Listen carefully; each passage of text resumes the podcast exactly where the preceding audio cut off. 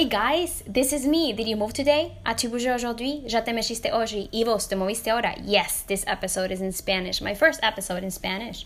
So I will make sure to translate this episode for all the English um, speaking listeners. I will make sure to translate this for you next week.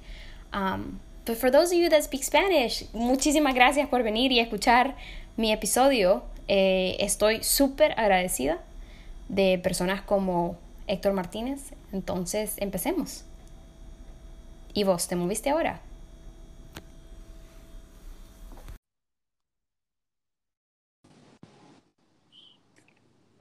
Héctor, Hola, ¿cómo estás?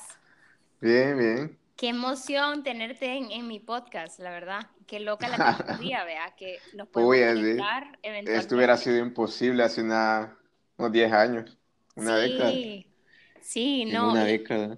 Sí, lo que me emociona es que, bueno, primero no nos conocemos en persona, entonces, eh, qué chivo que podemos hablar, eh, ya solo por las redes sociales que hemos hablado.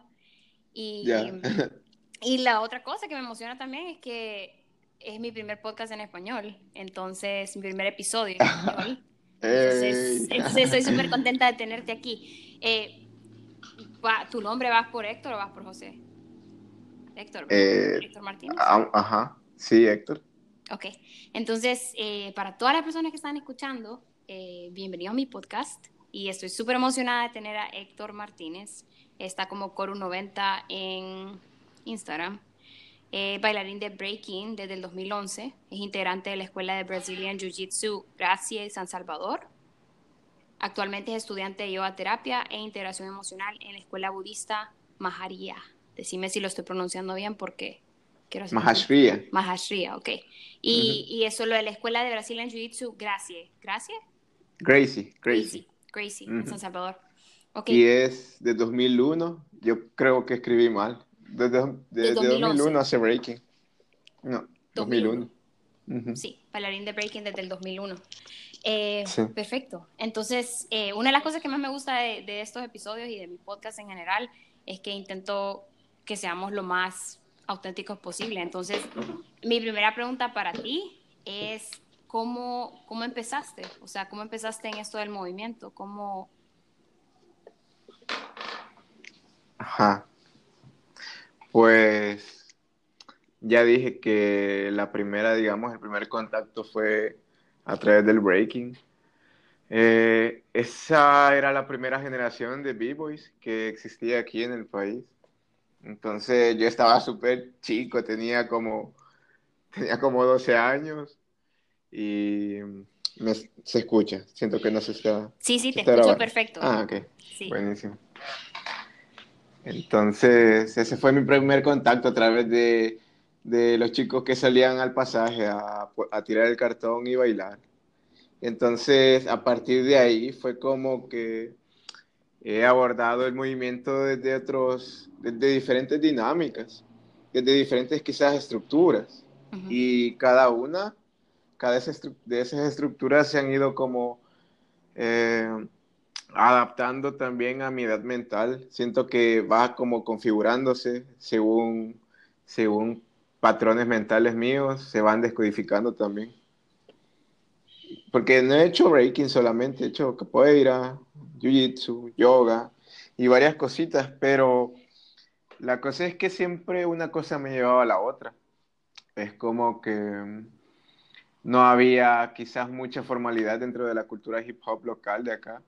Entonces, tampoco tenías como...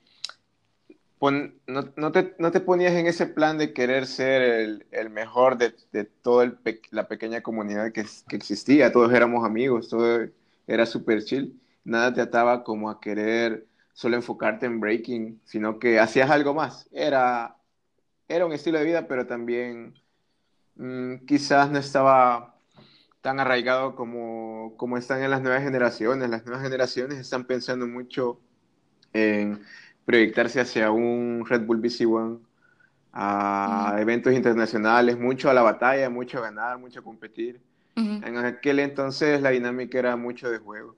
Entonces, ese era eh, creo que esa fue la mejor época de mi vida, como conocerlo desde esa dinámica de juego. Y así poder abrirse a otras cosas, porque ya no, no era como parte de una filosofía súper ortodoxa, ser un b-boy y seguir ciertos patrones, ciertos fundamentos que clasifican al b-boying, sino que lo de aquel entonces lo adaptaba un poquito de capoeira, lo adaptaba a mis sesiones de breaking y era como que, uy, así fluye y, y sí va bien. Y aparte, conocías otras, otras cosas. Conocí también el flying low, eh, esta técnica de danza contemporánea y creo que, eso fue lo último con lo que me he quedado y, y, y, a partir de ahí fue como que quise explorar un poquito más de, del movimiento en sí, como una dinámica abierta, no como una dinámica en la que se abordan ciertas formas que te dicen cómo tienes que moverte, como, como ya lo dije antes, como el breaking de ahora, o, o la danza contemporánea en sí, o la capoeira, y eso. Mencionas que empezaste con los chicos en el pasaje. Ah, en el pasaje de la colonia. Sí, de la colonia, de tu casa, entonces, de donde tú vivías, donde tú vivías o vivías. Eh, sí. ¿cómo, ¿Cómo se desarrolló eso? O sea, ¿fue que alguien tuvo la idea de, ah, eso es el breaking y vamos a empezar y vénganse todos los demás a bailar? Uy, eso, sí, eso era como lo más, lo más fuerte de todo, porque en aquel entonces no existía YouTube, ni, o sea, creo que, no sé si ya existía, 2001, no, no sé, pero al menos aquí no tenía mucho, mucho acceso, a las computadoras, entonces eh, no sabíamos nada de eventos internacionales, sabíamos que existía el breaking porque lo veíamos en videos. Y, y, de repente vos escuchabas que en cierta discoteca o club la gente llegaba y hacía breaking, pero era como una cosa así de que, hey, existe otro chico, otro grupito que está bailando breaking, está haciendo breaking en aquella comunidad, en aquel departamento. De repente era como, nos dejaba un poquito en shock porque lo que nosotros pensábamos que era algo que quizás solo un par de grupitos afuera de nuestra ciudad lo hacía, realmente eran un montón de grupos que no teníamos mucho contacto y que, y que empezamos a practicar a través de los videos que te digo que veíamos y los pasos que alguno de nosotros aprendía de los pocos que conocíamos afuera. Eh, para ese entonces se escuchaba mucho de, de unos personajes, por ejemplo, uno se, le decían plastilina, le dicen, le dicen que es como de los pioneros de aquí. Eh, era el mayor de, de, prácticamente toda esa generación, mayor de edad. Ya tenía como 30 y algo de años y, y, en la actualidad todavía sigue por ahí, por ahí se mueve, por ahí anda. Por ahí se mueve. ah, sí, por ahí anda. Y entonces, pero fue algo que tus, que tus, no sé, tu, tu familia o alguien que, que te dijo, mira Héctor, te vamos a meter en, alguna clase de capoeira o algo? ¿O fue más que todo como tú decidiste, o sea, me voy a meter en una de estas clases? ¿O voy a practicar yo solo para ver cómo le Eso también fue como, como bien orgánico, me gustó mucho, me gustó mucho porque no me veía bailando, o sea, yo ni loco me hubiera imaginado que casi 20, bueno, han pasado como 18 años, 18 años después, eh, todavía iba a seguir practicando breaking. Yo no me imaginé. Yo lo veía como, ah, todos aquí lo están haciendo, qué chivo. Vamos a tal baile y quizás vamos a probar eh, cuando pongan alguna canción de rap, tal vez vamos a probar algún movimiento de estos, quizás hacer... Lo pensaba más en plan de fiesta y pasar la tarde. Y los videos que te digo que veíamos eran videos que pasaban en TV, It's Like That, de Room DMC, y, otro par más que, que, lo pasaban ahí como a las 5 de la mañana. Lo que hacíamos era levantarnos esa hora y grabarlos en VHS. Y así lo podíamos ver dándole pausa y aprendernos un poquito los pasos. Entonces no fue como nunca una decisión, sino que solo se fue dando. Y ya te digo, una cosa me llevó a la otra.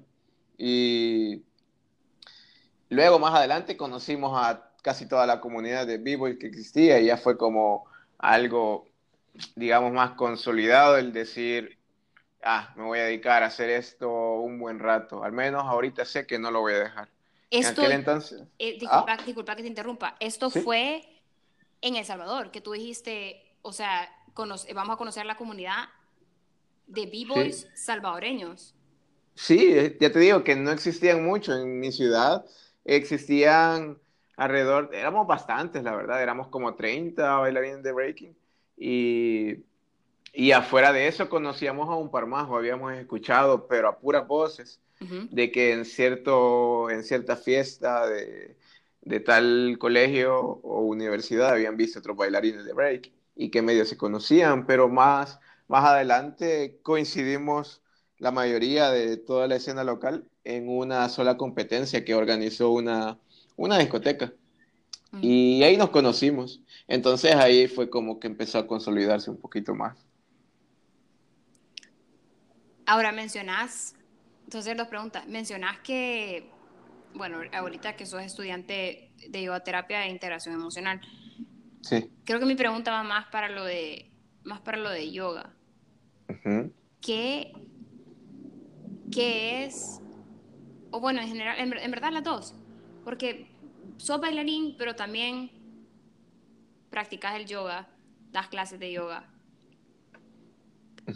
¿Cuál es la diferencia que ves entre el yoga y la danza? Si es que hay alguna. ¿Y qué es el yoga para ti y qué es la danza para ti? Vela, eso también es como, no sé, una cosa que, que mm, veamos, aquí me agarraste un poquito difícil de, explicarlo porque sí lo veo como una sola cosa, o sea, es el cuerpo en sí. Eh, en el movimiento de por sí ya activas un montón de glándulas endocrinas y, y, y mucha de tu bioenergía que, está cargando tu cuerpo. Pero el abordaje que hice con yoga fue a partir de una necesidad de, bajar un poquito el acelerador. Ah, es decir, que quizás estaba llegando un poquito al límite de la práctica física y necesitaba un poquito más de distensión. Entonces, la distensión la provocaba a partir del simple relajamiento. La práctica de yoga para mí no es tanto algo quizás físico, o sea, sí, las asanas, las posturas de yoga y todo, pero, pero más allá de la postura, que no es ningún tipo de, de, cuestión de estética, de, cuestión de, alargarse y estirarse tanto, más, más allá de eso creo que es como, como yo hago un escáner de, ciertos patrones de, de contracción muscular que se forman a partir también de, de cómo estoy yo en la cabeza, cómo me siento, cómo me siento eh, emocionalmente.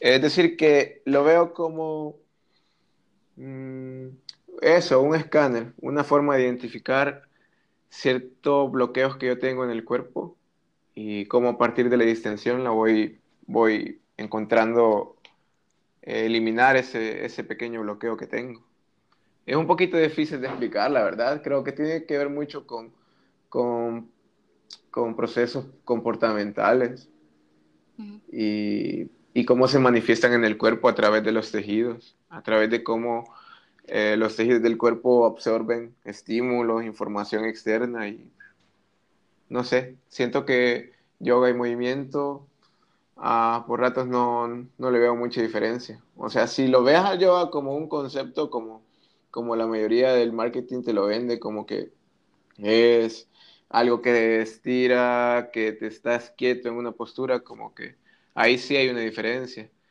Como que sí tenés que, la otra parte, la parte de los mantras y lo, y lo demás que es un poquito más extenso, la parte de la meditación, pues ahí es como yo pudiera ver una diferencia quizás en cuanto a cómo se aborda, a cómo se abordan esos conceptos.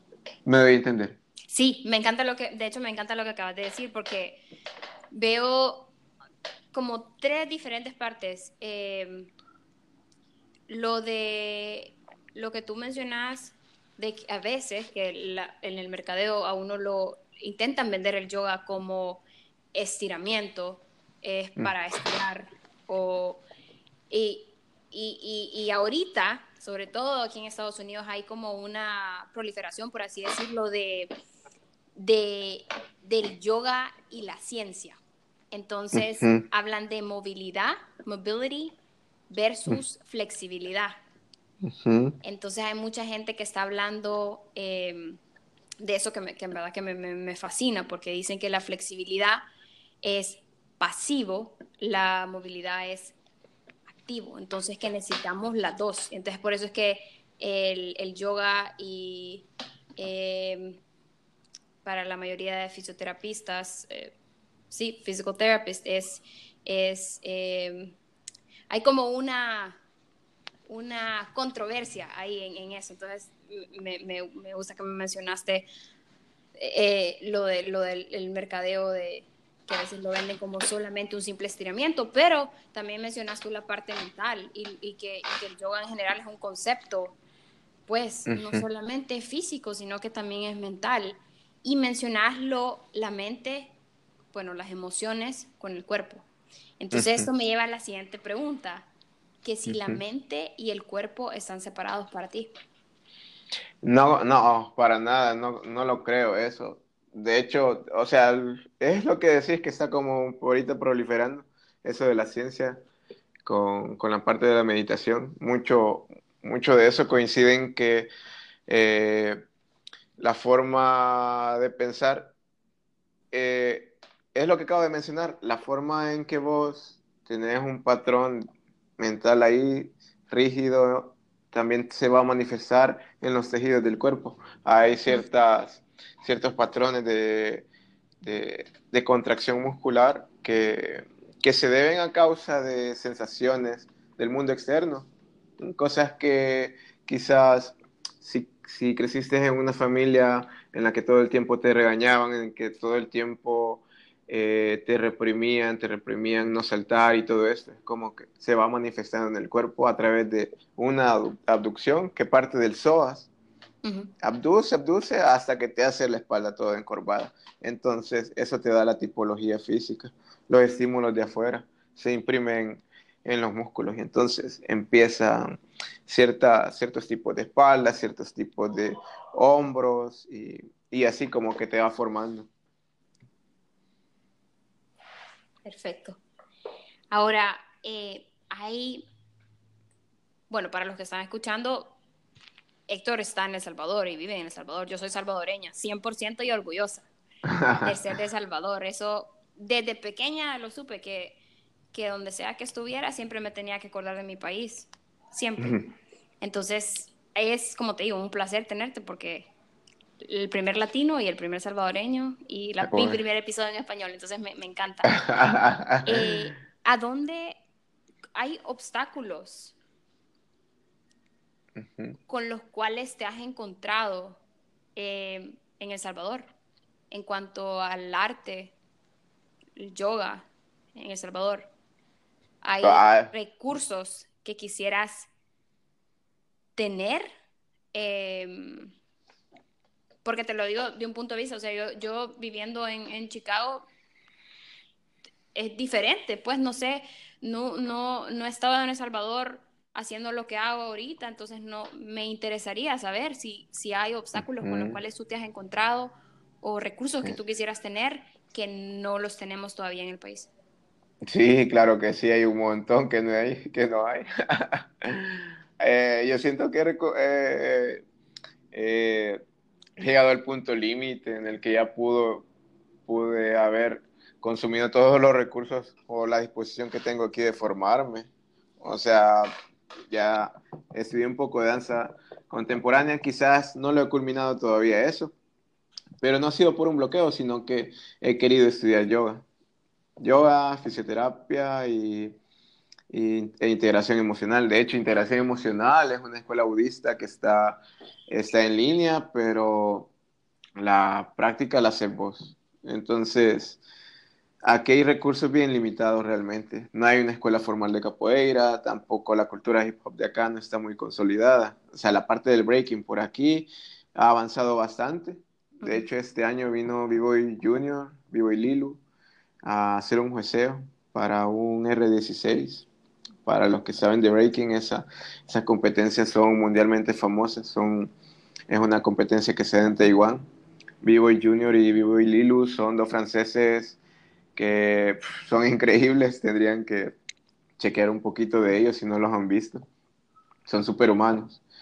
Entonces aquí los recursos como que se han, se han agotado, pero sin embargo también veo que puede ser una ventaja. O sea, en algún momento lo fue.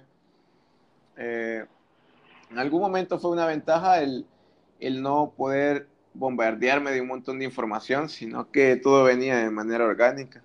Creo que no me lo hubiera imaginado proyectándolo hace 18 años. Mm, porque ya te digo, una cosa me llevó a la otra y es como que, es como que eso hizo que no me encerrara en una sola línea de expresión corporal, mm. sino que conozco varias. Entonces, siento que a medida que eh, mi identidad no se ha arraigado a, a, una rama de baile o de expresión física, siento que eso ha sido lo que me ha hecho conocer más cosas. Pero sí, en cuanto a recursos, es como que me gustaría que hubieran escuelas de Feldenkrais por aquí eh, o algún campamento de movimiento. Sería súper, súper bueno. Para las personas que están escuchando, eh, tú hiciste talleres de movimiento en El Salvador con Alejo, ¿verdad? Ah, sí. Sí, ok. Mm, Las personas que están en El Salvador, si quieren información de cómo eh, ir a esos campamentos, a esos, a esos, eh, bueno, esos talleres de movimiento, ¿cómo, cómo hacen? ¿Qué, ¿Qué, pueden hacer? O sea, ¿qué es lo que esperan en esa clase? ¿Qué es lo que pueden, de lo que pueden aprender? Pues fíjate que le colocamos como título taller de movimiento porque no queríamos encerrarlo en un concepto de que la gente pensara que iba a ser breaking o iba a ser una clase de yoga, sino que abordamos una dinámica de, juego a través de, ejercicios de exploración física que se ven en danza contemporánea, eh, un poquito de yoga, un poquito de Feldenkrais, que eso lo he aprendido a través de talleristas que han venido aquí, de los pocos que han venido. Entonces decidimos como condensarlo para que la gente pueda, eh, aparte de explorar una nueva expresión corporal, pueda entrar en, en, una pequeña comunidad de gente que se interesada solo en moverse, solo en jugar y explorar un poquito. Ahí en ese taller se vieron un montón de chicos que hacen jiu-jitsu, otros que hacen un poquito de circo, de danza aérea, muchos chicos que son actores de teatro, actrices, eh, bailarines de breaking, eh, de capoeira. Entonces fue como por un momento una pequeña comunidad de un montón de gente que no se conocía, pero tenía en sí algo en común, que era simplemente llegar a moverse, a, experimentar un poquito algo nuevo. Y quedaron súper fascinados. Para mí ha sido una gran experiencia. O sea, fue algo que, yo te digo, el costo era 3 dólares, pero se hizo más en plan de de formar este pequeño círculo, de ver cuánta gente está interesada en querer también aprender esto. Y más adelante ver qué se puede hacer, tal vez traer, traer algún tallerista de fuera, algún maestro, y, y ver cómo se, se, financia algo por acá. Sí. Te quiero felicitar, ah, porque lo que hiciste, yo cuando lo hiciste dije, buenísimo, o sea, buenísimo, buenísimo. Me, o sea, me, me, me, bueno, yo estaba bien contenta. Yo creo que te lo, te lo, te lo hice saber. sí, gracias, Andrea. Porque en verdad que me, me, me puso bien contenta. Eh, ahora, ok, ahora, este, tú, bueno, te pregunté sobre los obstáculos que, que, que, tenés en El Salvador y que, has, o sea, que has sabido sobrepasar, ante todo. Mm. Este, ¿Hay recursos que tú quisieras tener en El Salvador? Me dijiste varios, pero eh, hay, hay, algunas cosas que quisieras, aparte de traer un maestro. Eh, dijiste que quisieras que hubieran un par de escuelas o algo así. Eh, pero hay algo que se pudiera hacer, que, que, pudiéramos, o sea... Como un espacio, hablar de un espacio físico donde se pueda reunir la gente, ¿no? En, como algún recurso, algo que, no sé, como que el gobierno pueda... Ah, un patrocinio. O, ajá, algún patrocinio. bueno, de hecho hace unas semanas eh, me puse a escribir algo en plan de aplicar a unos premios, a unos fondos aquí comunes que, que, que se dan a, gente que quiere participar. Uno se llama el premio ovación, la gente aplica con una propuesta de trabajo, ya sea un montaje de teatro o, o una formación afuera. Entonces, eh, quiero aplicar a uno, son alrededor de 5 mil dólares en algunos casos. Eh, Fundación Create, eh, ellos son como 30 mil dólares por ahí o 20 mil dólares los que donan.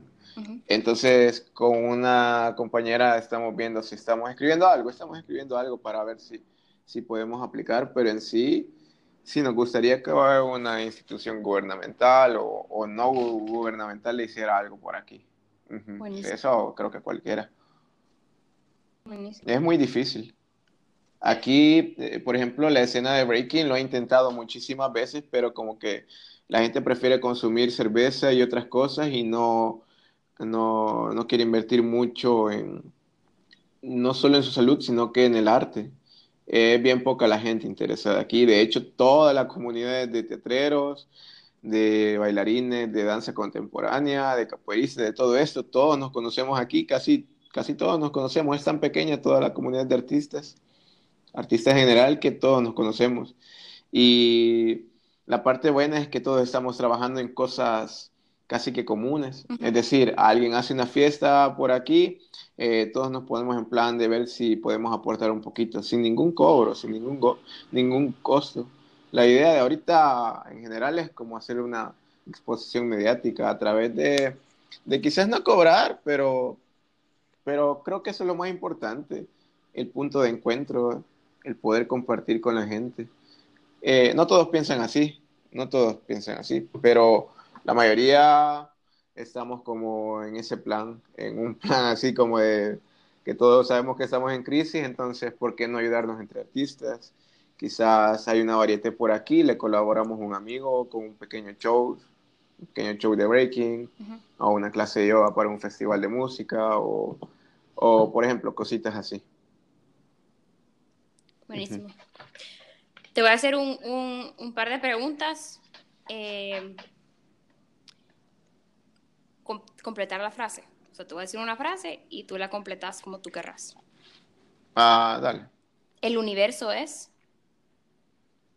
Wow, wow. Eh, ahí está la palabra. wow. Mm, Mi mayor talento es.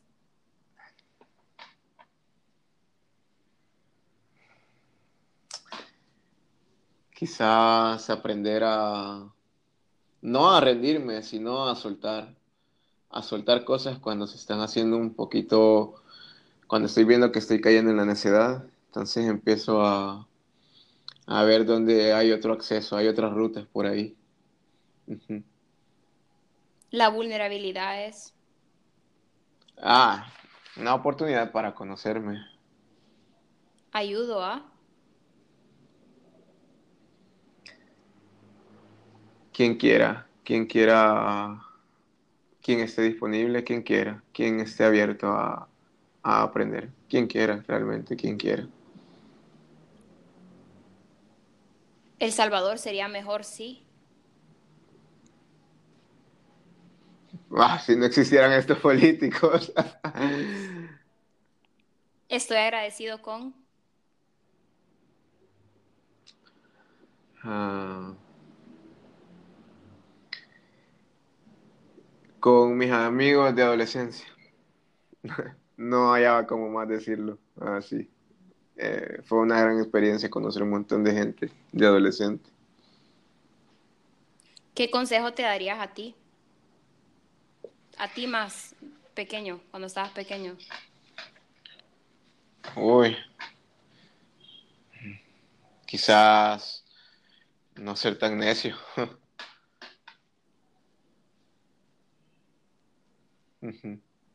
Sí, ese. Eh, yo sé por qué.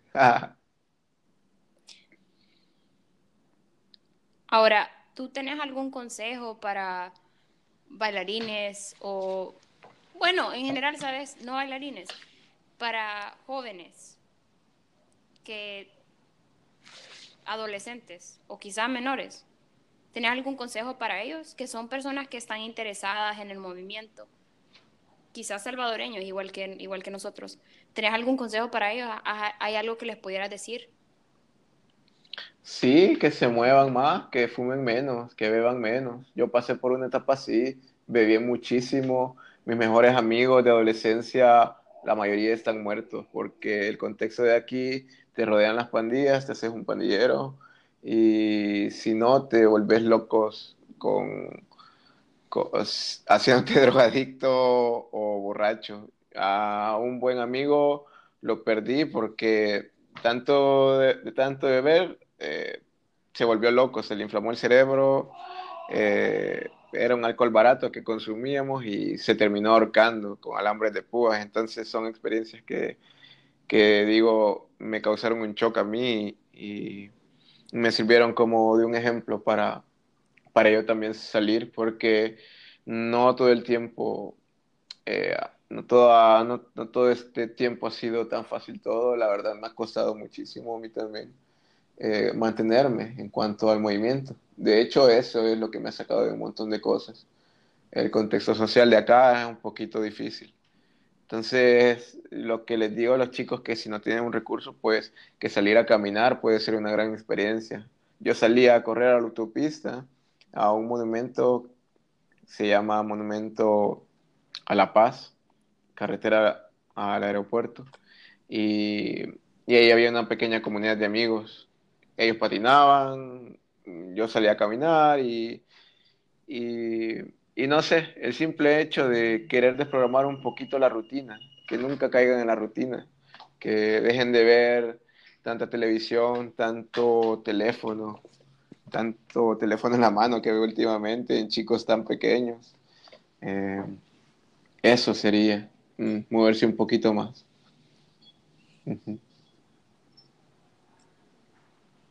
Te voy a hacer dos preguntas antes de terminar. Eh, mi primera pregunta, siempre la hago en inglés, pero la voy a hacer en español, porque pues sí, pues, ¿por qué no? ¿Y vos te moviste ahora? Ah, sí. ¿Qué hiciste?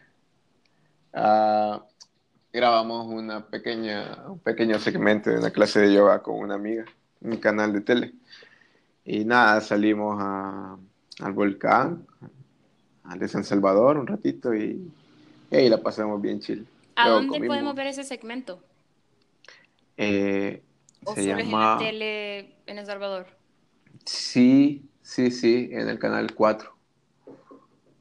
Ok, en el canal. Pero hay una página, quiero ver, no me acuerdo cómo se llama. Eh, de hecho, la conocí hoy, no soy mucho de tele, ya, ya, ya, ya como lo dije, no soy mucho de tele, de hecho la conocí hoy, esa televisora, y y ese programa no sabía que existía, ni siquiera sabía que mi amiga era presentadora de ese, de ese programa. Se llama... no, no recuerdo, lo siento. No está bien, de pronto después me lo puedes enviar y, y podemos... Dale. Puedo chequearlo. Eh, ok. ¿Qué es, cómo definirías la palabra o el movimiento?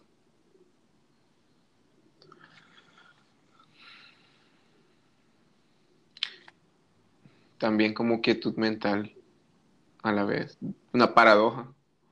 Una paradoja porque entre más me encierro a pensar cosas en la casa, entre, entre más, más caigo en, en la pereza, es como que el cuerpo se me atasca un poquito, pero también me hago adictivo a los pensamientos, entonces moverme un poquito significa mucha esa soltura y no quiere y no quiere decir precisamente reprimir el pensamiento o, tirarlo al subconsciente para nada.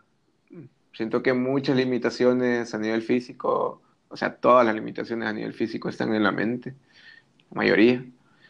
Y, y cosas que quizás mm, yo no me consideraba antes que las podía hacer al pasar los años he notado que si puedo pararme de la cabeza y girar, si puedo hacer eso, puedo hacer muchas otras cosas, solamente que a veces no lo, no lo había probado, como que no, no me lo creía.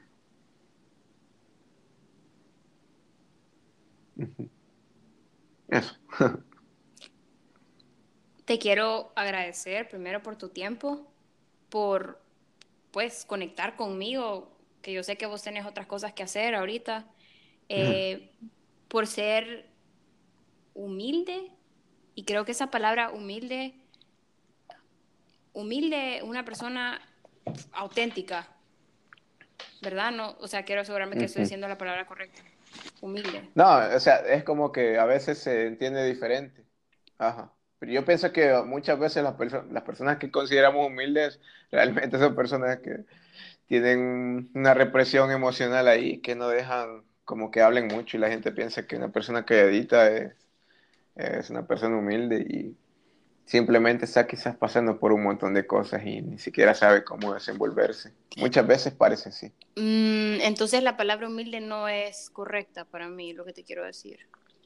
Quizás cada quien maneja sus conceptos, pero humilde yo uh, tampoco me molesta realmente. La palabra humilde para mí, humble, en inglés, humble. Una persona que, que, y te lo voy a decir, que verte hacer las cosas que tú haces, cualquier otra persona diría, soy lo, soy lo, soy lo máximo. Soy lo máximo. Y, y, me, eh. y, entonces por eso utilizo la palabra humilde, humble, porque es una persona, a mí, mi definición, eh, que, que es auténtica, o sea, que como diríamos en El Salvador, que no está lleno de babosadas en la cabeza, pues. Eso. Entonces te quiero, primero pues te quiero, por tu tiempo, por ser auténtico y por conectar conmigo, porque em, a pesar de que no nos hemos conocido en, en persona, los, los pocos eh, o sea, encuentros o conversaciones que hemos tenido, de verdad te lo digo que viene de mi corazón. Eh, te, admiro bastante por lo que estás haciendo y yo espero poder conocerte pronto. Sí, yo aquí te espero. Ahí cuando vengas vamos a movernos un montón, vamos a salir por ahí a bailar salsa. Sí, pues sí. Eh. ¿Hay, algo que, te, que, ¿Hay algo que te gustaría que te preguntara que no te pregunté? Ah, no se me viene algo concreto hacia la cabeza realmente. Mm, quiero ver. Mm, creo que no tengo nada en la cabeza ahorita como para... A ver. ¿Hay algo que pudieras, este, eh, ¿cómo se llama? Que pudieras compartir con la gente, algo que querrás compartir con la gente antes de terminar. Ah, que me gustaría que conocieran el lugar donde yo crecí, que El Salvador es muy bonito, que no, que no es como se muestra tanto en las noticias, no solo hay pandilleros por acá. Y si los hay, pues realmente yo en persona he conocido unos cuantos y sé que están volviéndose locos por dentro. Entonces, mm, creo que para algunos sería fuerte como decir comprender, hay que comprender a esas personas, pero no, mm, realmente no sé qué palabra poder usar, sino que más bien me gustaría que mucha gente se pusiera en los zapatos de, otros también, para comprender un poquito mejor y así encontrar una solución realmente. Las personas aquí piensan que discriminando, excluyendo de la sociedad y, y, castigando puede ser como el contexto social va a cambiar. Ese es el pensamiento colectivo de acá y no me parece como que sea el adecuado. Creo que hay que ejercer mucho la, eso de la comprensión, al menos por aquí. A mí me gustaría compartir eso, que, y que El Salvador es súper bonito con sus playas y, y su gente, aquí hay un montón de gente, hay demasiada gente interesante, que quizás no hace arte, quizás no hace un deporte así, se destaca, pero sus historias, escucharlas son tan particulares y que te pudieran montar una, una película a partir de esa historia donde yo crecí, eh, en mi ciudad había un parque donde nos reuníamos todo tipo de personas y solo por la música. Y, fue un shock para mí. La música me salvó a mí la vida. Ojalá la gente también se aventurara un poquito a explorar un poquito más allá de donde, donde, de donde solo conocen. Ese es divertido. Por ratos quizás el mayor reto puede ser sentirse solo, porque pues todos como que eh, necesitamos una identidad y la identidad la forjamos a partir de la comunidad o el gremio en el que nos solo nos mantenemos todo el tiempo, pero si renunciamos un poquito a lo que creemos que somos, quizás podemos conocer mucho mejor, una mejor vida, una vida un poquito más chill, más relajada, más sosegada. Eso. Tengo hasta como la... Creo que hasta mi corazón está latiendo un poco más fuerte. sí, no, es la verdad, es la verdad, de verdad, de verdad. ¿Cómo te podemos encontrar en, en las redes sociales eh, y en clases, para tomar clases contigo en El Salvador? ¿Cómo, cómo podemos encontrarte? ¿Y a dónde? Mm, en Instagram, Coru90. Coru es con K. K-O-R-U 90. Esa es la cuenta. Y mm, ahí de vez en cuando, bueno, ahí subo siempre historias donde anuncio las clases. Así que para la gente que me quiera contactar, la gente local, que, que pues me escriba por ahí y sin pena. Que, que no tenga tampoco pena si me solicita alguna clase como prueba. De hecho, personas que no pueden acceder a los a las clases que por aquí son caras, pues ya pueden hablar conmigo un poquito y ver en qué quedamos. Aquí existe mucho de lo del trueque, que si yo te doy clases de yoga, vos me revisas la moto o algo así. Aquí existe mucho eso, entonces súper bien. Y si alguien no tiene los recursos para pagarlas, pues, pues que me invite un café. Ahí va personal, así como para que me invite un café. Suficiente para mí. Lo que pasa es que aquí es como un poquito difícil acceder a las clases de yoga. Yo de eso vivo dando clases porque la gente que lo consume son la gente que tiene plata aquí. Y es como que no hay muchos profesores aquí, todos nos conocemos también.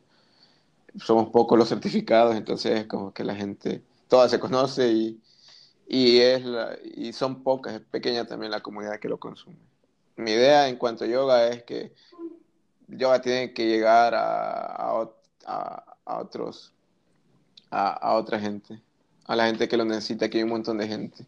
Yo doy unas clases gratis en la semana y nada, ahí se pueden enterar. De hecho, los domingos, a las cinco y media de la mañana, todos los domingos, doy una clase gratis en el Monumento Constitución. Yo vivo cerca. Mm, si alguien vive por aquí, por San Luis, ya les puedo hasta dar ahí por con la moto. Si no se quieren ir a pie hasta ese monumento, tan temprano. Así que eso, ahí que me escriban sin pena. Perfecto, perfecto.